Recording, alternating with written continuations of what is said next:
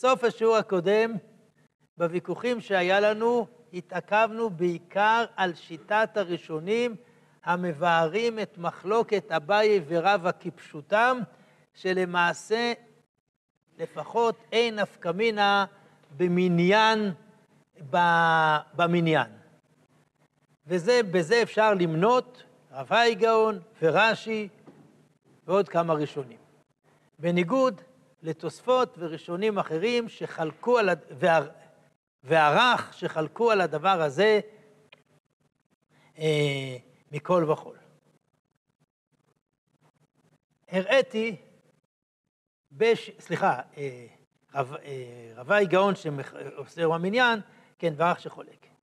הראיתי שגם אם המחלוקת היא לא במניין וכולם מודים לאותו דבר, כמו שיטת הרך, יש דבר שנקרא משמעות דורשים איכא ביניו, וטענתי הייתה במשמעות דורשין יש עניין מהותי מאוד. והעליתי בזה, לא בוודאות, אבל השערה, אותה חקירה שנצטרך לדון בה, האם יסוד החיוב הוא שמירה, או שיסוד החיוב הוא, יסוד החיוב הוא שמירה, או שיסוד החיוב הוא כי השור הזיק, ולזה יש כל מיני ורסיות בתוך העניין. זה למעשה היה סוף השיעור הקודם, כתולדה מזה נולד דיון גם בשיעור שורש, גם בדברים אחרים. תוספות, שחולק על הפירוש הפשוט של רש"י, אז תוספות אומר, אינו נראה, ופה אני רוצה להקדים הקדמה ביחס לשיטת בעלי התוספות. רב דוד טויבל, מתלמידי רב חיים מוולוז'ין, בעל ספר החשוב ביותר בדורות הקודמים, נחלת דוד על בבא קמא, בזמן שלא היה ספרים, הוא סידר את הראשונים בצורה בהירה ופשוטה, כותב באלו המילים, תוספות לא עניין אותם הפשט. יש לו אומץ להגיד את הדבר הזה בצורה הכי ברורה. ואכן, אצל בעלי התוספות יש מכוח ההיגיון המוחלט, הם יוצרים שיטה קוהרנטית, הגיונית, מהמסד ועד הטפחות, אבל מבחינת הפשט זה חורק, וזה נכון. והרבה פעמים קשה מאוד לפתור את זה, ואי אפשר לפתור את זה. היה לו את היושר להגיד את הדבר הזה בצורה מפורשת. ואכן, בתוספות אצלנו יש קשיים בפשט, שזה לא מטריד אותי. אבל יש קושי אחד שהוא במהות.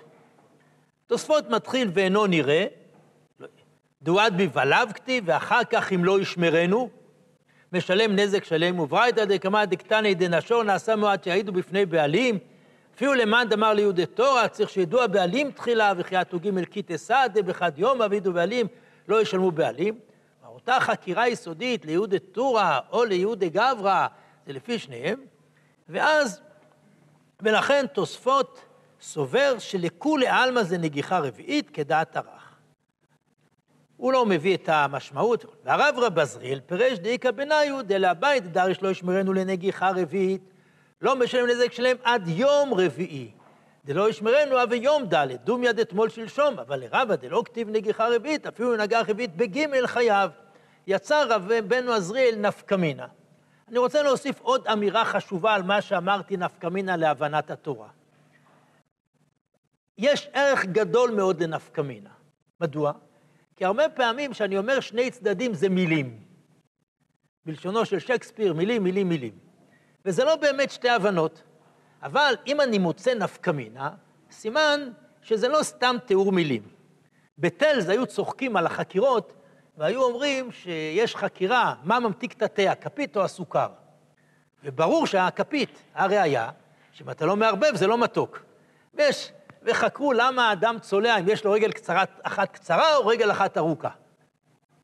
ומה זה בייגלה? זה הגלגל או החור? וככה צחקו על כל החקירות האלה, ובאמת, באמת ובתמים, כאשר אנחנו הולכים וחוקרים, יש ערך לנפקמינה. אבל אני לא מסתיר שיש הרבה פעמים שאלות של מהות, גם בלי נפקא מינה. צריך להיזהר שזה לא יהיה מילים, כי הרבה פעמים זו אותה גברת בשינוי אדרת, וזה לא באמת שתי הבנות. לכן יש ערך לנפקא מינה. אז עכשיו, אה, תוספות מקשה, למאי דפרד זה לא משלם ברביעית נזק שלם. אפילו למאן דאמר ליהודה טורא, אלא אם כן העידו בבעלים בנגיחה רביעית, כי נראה כאן בראש הנגח ארבעה וחמישה, וכי מאחר דמיתם קטלינן מועד איך היא משכחת לה, ומשנה כגון שהוזמו זוממי זוממין. ופריחניכא ליהודה טורא, דגברא באינן, אה, באינן מצי אמר ללא אבי ידנה. לפי מה שפרש אפילו ליהודה טורא, נמי לא עטה שפיר. למה לא עטה שפיר? כי עדיין אמרתי לכתחילה, כשהוזמו השלוש כיתות, לקחו הבעלים את השור. כשבאו זוממי זומין והעידו בבעלה בבית דין, לא הספיקו לגמור את דינו, עד שנגח נגיחה רביעית בעוד שהיה בבית בעליו. וכמאן דאמר גומרין דינו של שור שלא בפניו. אצל מיפח הניחא למאן דאמר גומרין. זה תוספות. ורבנו תם מפרש שאין נאסר על ידי גמר דין כל זמן שהוא קיים. ועדיין שלא הוא, עד לאחר סקילה או לאחר שחיטה. ואז הוא אומר את מה שהוא אומר. בא פני יהושע, תסלחו לי, שואל שאלה באמת קשה מאוד. באמצע דיבור תוספות, ועד את קטני לקרמן וברייתא מכל מקום, כיוון שמייעדין אותו, וממילא מתחייב נזק שלם, עד כאן לשונו. קשה, קיימלן אין עדים נעשים זוממים עד שיגמר הדין על פיהם. אומר, מה זה עוזר לי שהעידו על שלוש פעמים? אבל עד זומם הוא לא עד זומם, אלא אם כן היה גמר דין. פה לא היה גמר דין על פעם רביעית.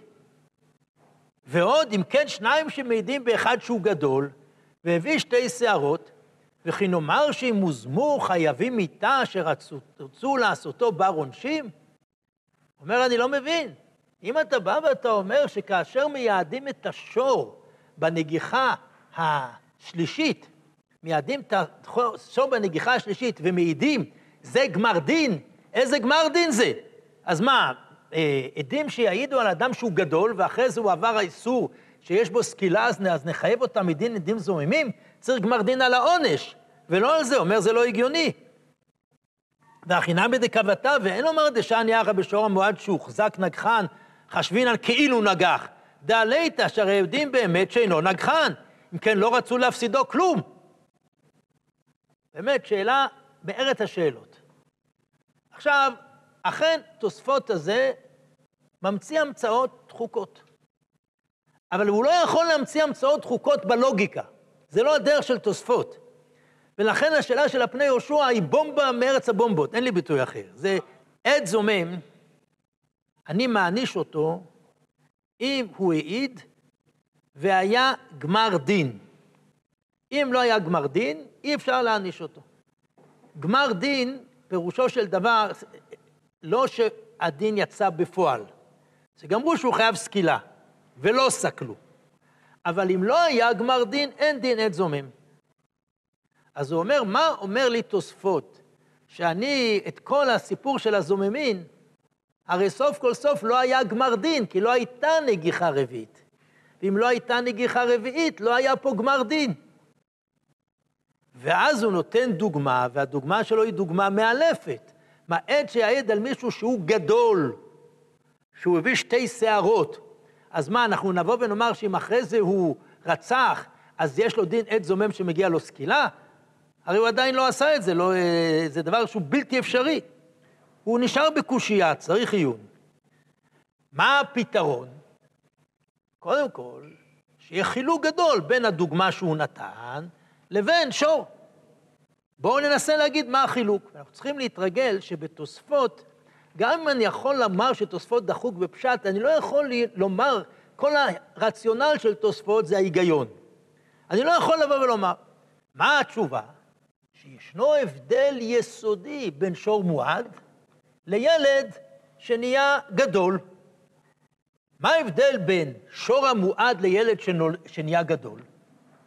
ילד שנהיה גדול, הוא לא חייב לעבור עבירה. יש בו אופציה לעבירה ואופציה לא לעבירה, זה עולם הבחירה. אין בו שום דבר. ברור שלא חייבים, ברור שהפני יהושע צודק, ברור, זה עוגן שאין חולק עליו. מה לגבי אדם מועד לעולם? מה? אנחנו יודעים מהמציאות שאדם נכתב במצב כזה או אחר. אני חושב שאדם מועד לעולם שונה וזאת שאלה מרתקת, מה שאתה שואל נכון. אני חושב ששור מועד שונה מאדם מועד. ואני אסביר מה הכוונה שור מועד שונה באופן מהותי מאדם מועד. שמיים וארץ בין שור מועד לאדם מועד. מה ההבדל בין שור מועד לבין אדם מועד? שור מועד זה אומר שיש לו שם של מזיק. שם של מזיק.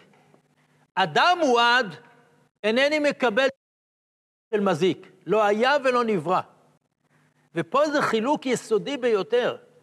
בגלל התביעה של האחריות על האדם, שהיא כל כך גבוהה, אני מגדיר אותו כמועד, אבל זה שם משותף.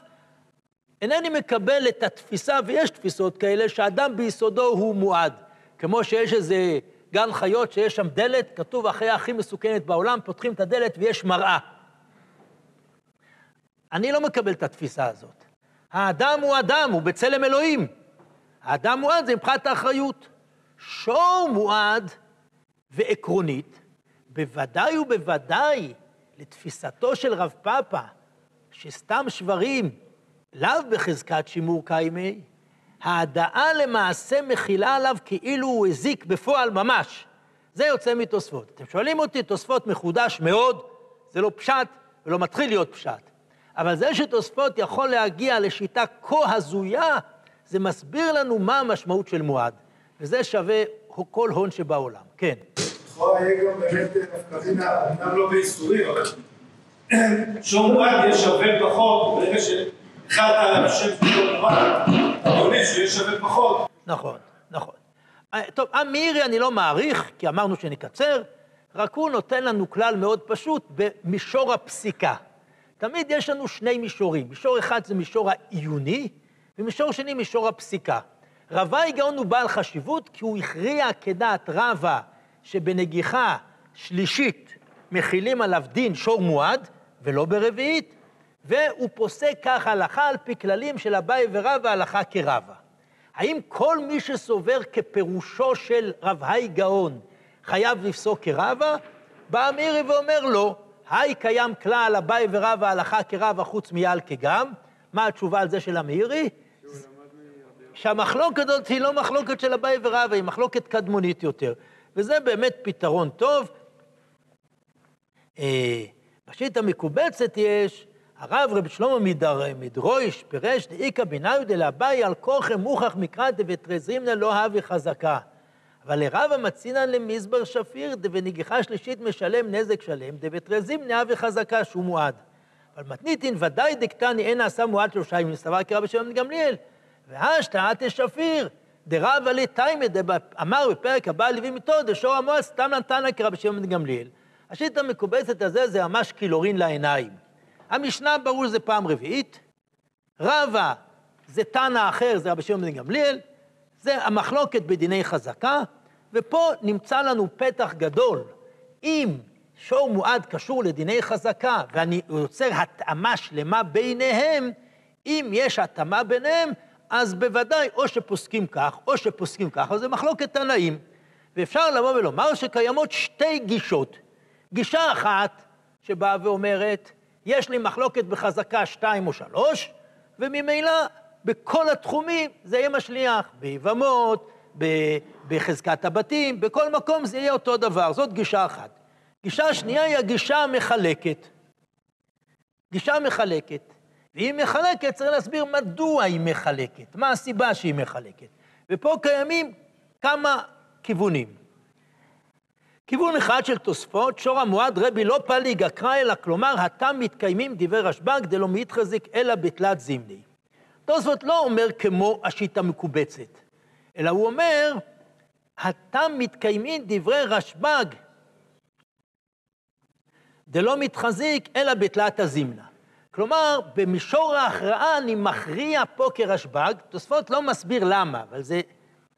אצל חכמי ספרד מבית מדרשו של הרמב"ן, הם יצרו חלוקה ברורה יותר, בהירה יותר, ומה שהם אמרו, אה, אומר הרמב"ן, ואחרי זה תלמידו הרשב"א כותב דברים זהים, עד דאורין סתמנין ופשט הנישואין ומלכויות כרבי וסרטות ושור המועד כרשב"ג, שזה חלוק תימה, איך יהיה הלכה כאחד בתרי זימני, מקום אחד בגימל, אם היסוד הוא חזקה, איך יכול להיות שפה מכריעים כך ופה מכריעים אחרת? ואחר כך יבוא שמא יש לומר דנישואין לחומרה ומלכויות, כיוון דבחייבי כריתות עסקינן, מבארי נושאי רעות מישראל.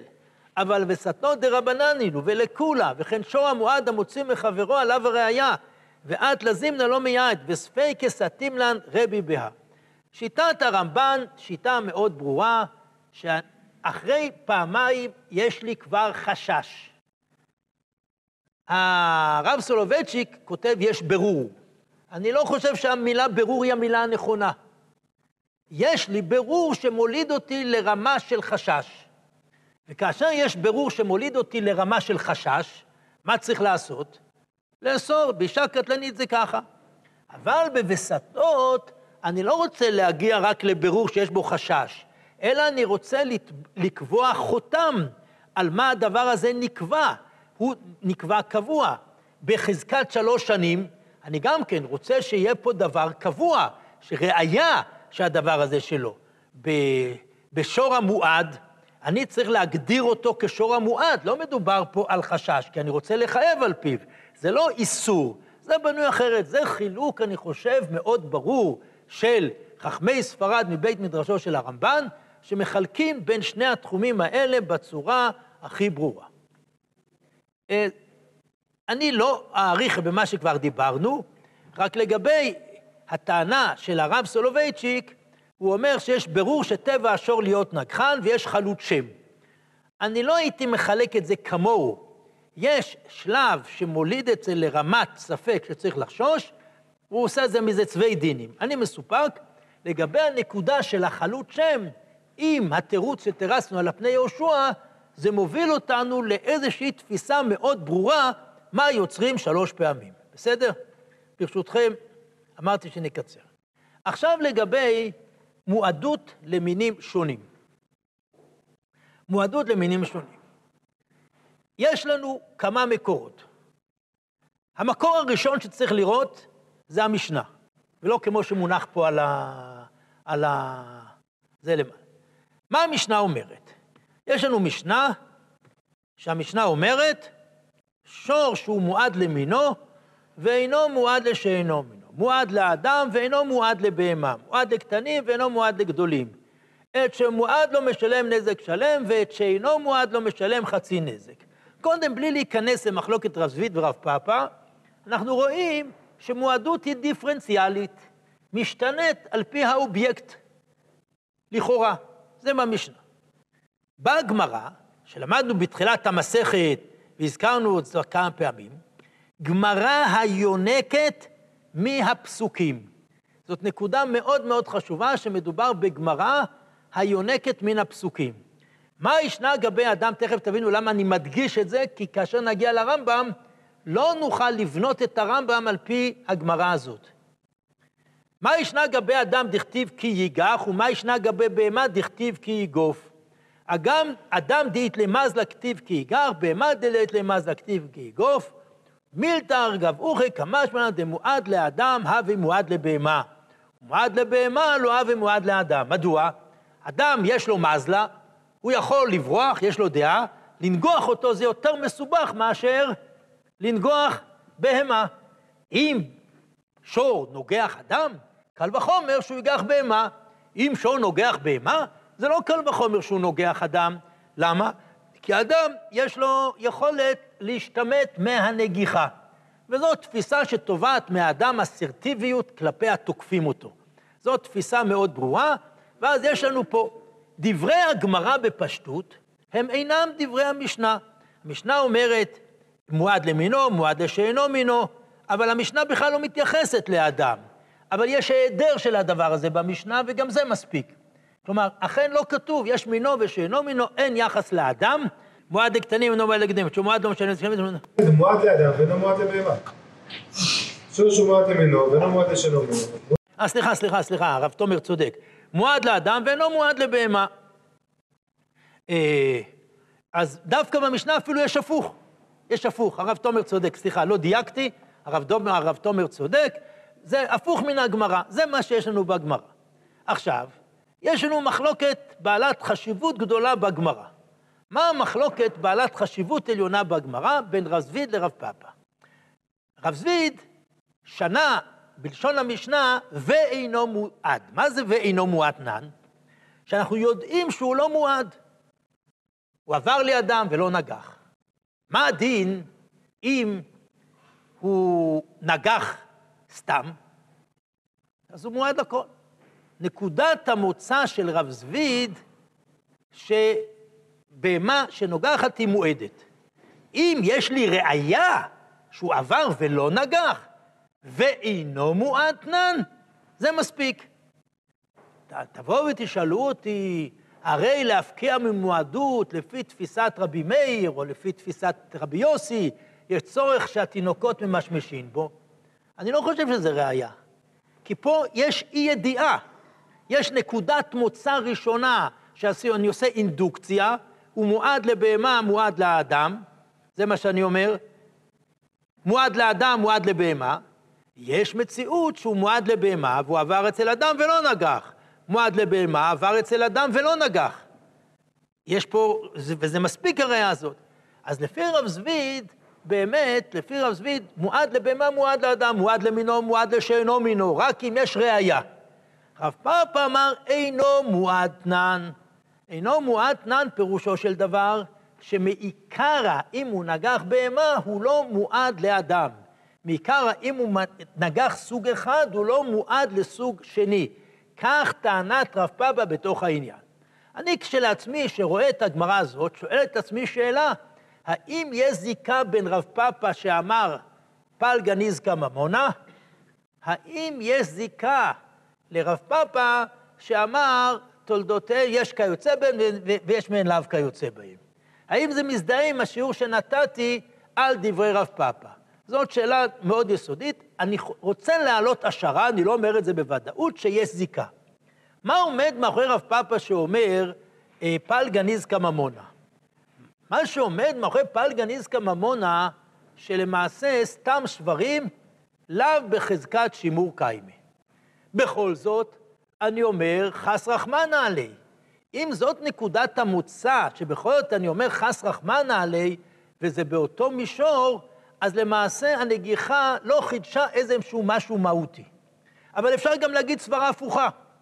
דווקא בגלל שהמעבר הוא קטן, או זה. אני מעיר את זה, אולי יהיה לזה השלכות בהמשך, ואני מדלג על העניין הזה כרגע. זה גמרא אחת. יש גמרא בדף מ"א. הגמרא אומרת, שור שנגח את האדם ומת. מועד משלם כופר, תם פטור מן הכופר. זה וזה חייבים מיתה, זה פשט התורה. וכן בבית וכן בבת וכולי. אומרת הגמרא, וכי מאחר דמיתם קטלינן לי, מועד איך היא משכחת לה, שאלה קלאסית, אמר רבא המעסקינן כגון שעמדו לשלושה בני אדם. רב אשי אמר, אומדנה לאו כלומו. כשאני קורא את הגמרא בשלב הראשון, רב אשי ברור שהוא יוצא נגד דברי רבא. יש לי רבא, ויש לי רב אשי, שהוא מנוגד לזה. ואז בא רב זביד, שחקן חדש. רב זביד אמר כגון שהרג שלושה בהמות. עכשיו, שהוא אומר מועד לשלושה בהמות, האם זה שאלה כפי שפה שמו סימן שאלה, או צריך לקרוא את זה בניחותא? בואו ניקח את זה. האם צריך לקרוא את זה? אני העליתי שתי אופציות. אופציה אחת זאת, אופציה שנייה בתור שאלה. בואו נסביר את שתי האופציות. אם האופציה בתור שאלה, אז יש לי פה מהלך קוהרנטי בגמרא. שיטה, דחייה, אלא אמר רב שימי כגון שרק שלושה עובדי כוכבים. זה, יש פה, כמו שאמר נועם, יש פה אלא, והאלא הזה, מה הוא מוכיח? שקודם הייתה קושייה, ולכן זה מוכיח שזו שאלה בירוק. אני רוצה להציג אלטרנטיבה. מהלך הגמרא הוא כזה, וכי מאחר דמיתם קטליה נאמרה דרך היא משכחת לה, אמרה באחר מהסכם כמו שעמדו שלושה בני אדם. רב אשי אמר, אומדן עליו כלום הוא. זה קושייה של רב אשי נגד רבא. רב זביד נותן פתרון אחד. רב שימי נותן פתרון אחר. אלא אמר רב שימי מתייחס לקושייה הקודמת. או לחילופין, לא לגרוס את האלה. זו טענת המגן משנה. ויש, ל... אני לא בדקתי, אה, אה, בדקדוקי סופרים יש גם גרסה כזאת. לא לגרוס את האלה. אבל באמת, חוץ מהבעיה של האלה, נועם, שדייקת נכון, זה קריאה מאוד טובה, רק שלושה בהמות הוא מועד לבהמה, הווה מועד לאדם.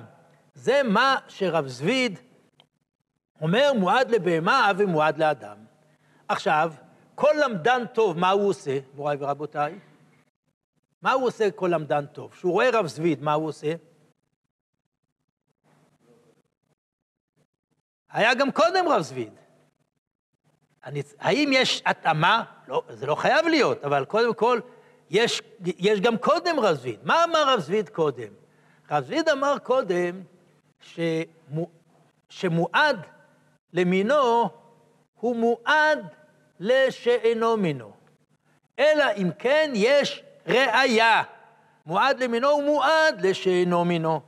אם רב זביד אמר מועד למינו הוא מועד לשאינו מינו, זה מה שרב זביד אמר, אז רב זביד לשיטתו, שמה אומר? מועד לבהמה, הווה מועד לאדם. מועד לבהמה ומועד לאדם. ורב זביד לשיטתו. רב זביד לשיטתו.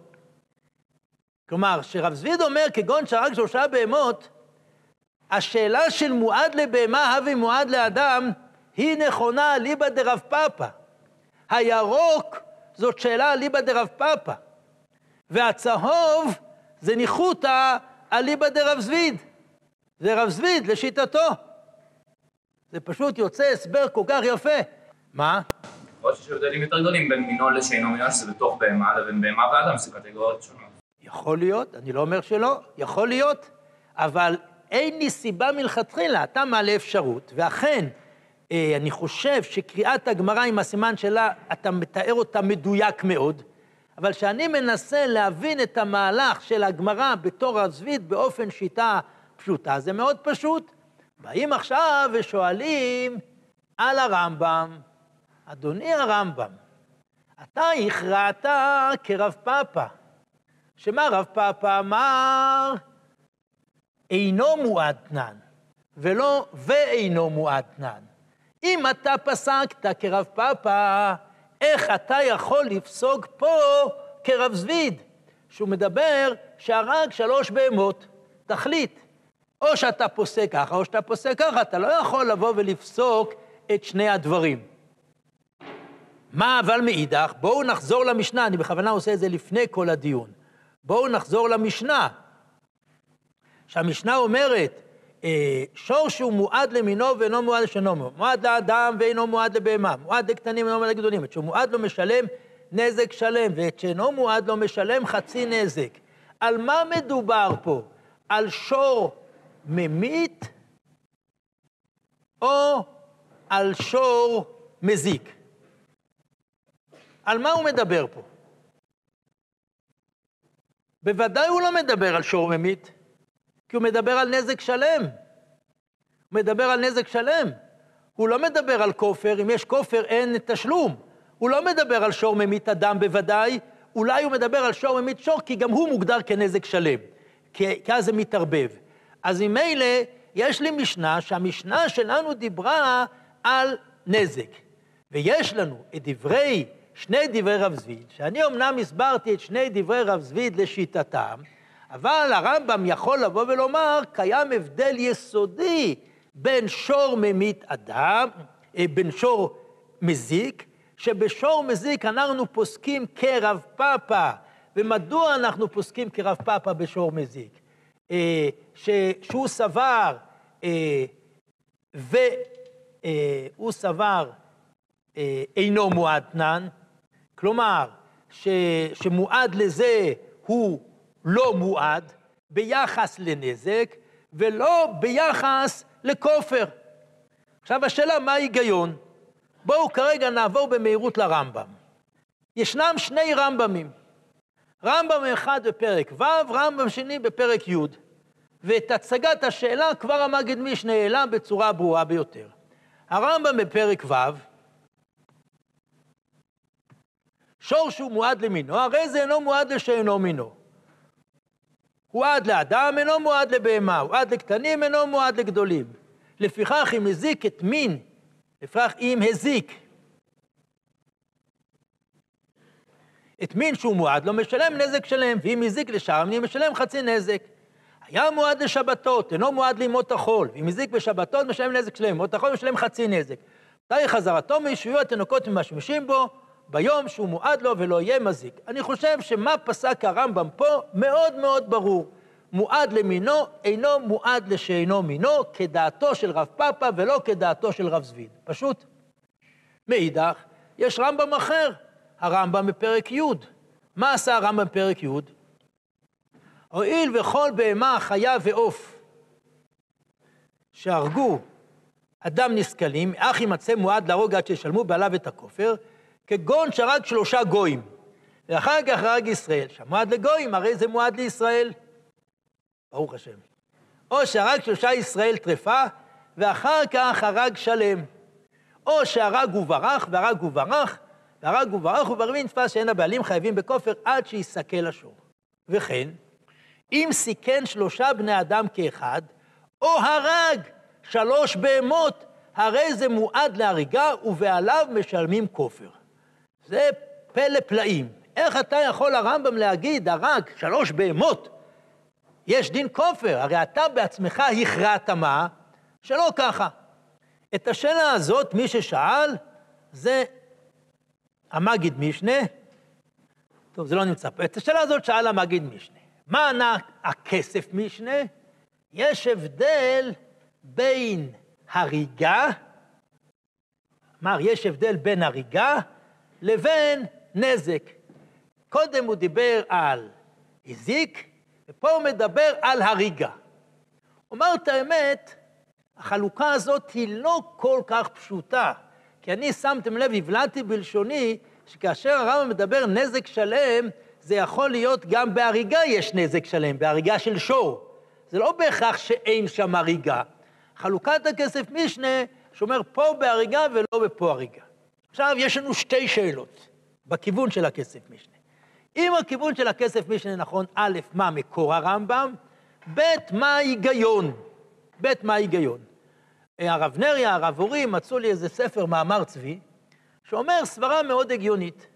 שור שרק מזיק, זה, זה שור נחנח. אבל שור שהוא לא גומר בנגיחה סתם, אלא הוא ממתין עד שהוא משמיד את המטרה, בלשון הצבאית עושה וידוי הריגה, דורך על המטרות, מה שנקרא, שור כזה, גם אם הוא דורך על המטרה של בהמה, אדם ובהמה תושיע השם, אין הבדל, הוא יעשה את זה גם לגבי אדם. מאידך, שור נחנח, שהוא מזיק ולא יותר מזה, אז אצל אדם מה? הוא יפחד, הוא לא יעשה את זה, זה לא אותו דבר, זה לא כאיגוף. זאת סברה מעניינת, סברה נכונה, נקודת התורפה בשיטה הזאת, לעניות דעתי, שלא כל כך ברור שבפרק ו' לא מדובר גם בהריגה. בכלל לא ברור. זה שהוא כותב נזק שלם, זה לא אומר שלא מדובר בהריגה. בוודאי לא מדובר בהריגת אדם, זה בוודאי. אבל האם לא מדובר בהריגת שור? הריגת שור זה נזק, וזה נזק שלם. לכן אני לא בטוח בחילוק של הכסף משנה. אם הכסף משנה צודק, החילוק של ה... זה הוא מאוד הגיוני. אם לא זה, מה החילוק שנצטרך לחלק? יש הבדל יסודי בין חיוב תשלום לבין חיוב כופר. יש הבדל יסודי בין חיוב תשלום לחיוב כופר. מה הסיבה שיש הבדל בין חיוב תשלום לחיוב כופר? חיוב תשלום זה בטנגו בין שניים, ושם קיים הכלל של המוציא מחברו עליו הראייה. חילוף כופר זה לא טנגו בין שניים. מה היסוד של חילוק של, של כופר? כלפי שמיא למעשה. זה סוד החיוב כופר. חיוב כלפי שמיא של כופר, שם קיים הכלל היסודי של ספקא דאורייתא לחומרא. כך אני חושב. הרב רבינוביץ' מביא על קושיית המגיד משנה משהו שבנו אמר לו. בנו רבי יונתן, לפני הרבה שנים, הוא אומר לב... לביאורו לתורה של הרלב"ג, שהולך בעקבות פסקי רבינו. הרלב"ג, בפירוש של התורה, יש לו הרבה דברים שהוא הולך בעקבות הרמב"ם. ופרשן כפשטן על פי הסוגיה הנ"ל. ועכשיו עם מהדורה חדשה, שמעלה דומים הוציאו את הרלב"ג, אה, שם מופיע כך: הכופר הוא בא לכפרה, ולזה לא יהיה דין זה הממון כדין שאר ממון שהולכים בספקו להקל על המשלם אותו. אבל נלך, נלך בספקו להחמיר, כדי שיהיה כפרה לבעלים. זה ממש נפלא. אם אכן הרלב"ג הולך בשיטת הרמב"ם, ברור מה הסיבה, לא מצד ההריגה כהריגה עם אותה סברה יפה שאמרנו שאני לא בטוח שהיא נכונה, אלא דווקא עם סברה הרבה יותר עמוקה.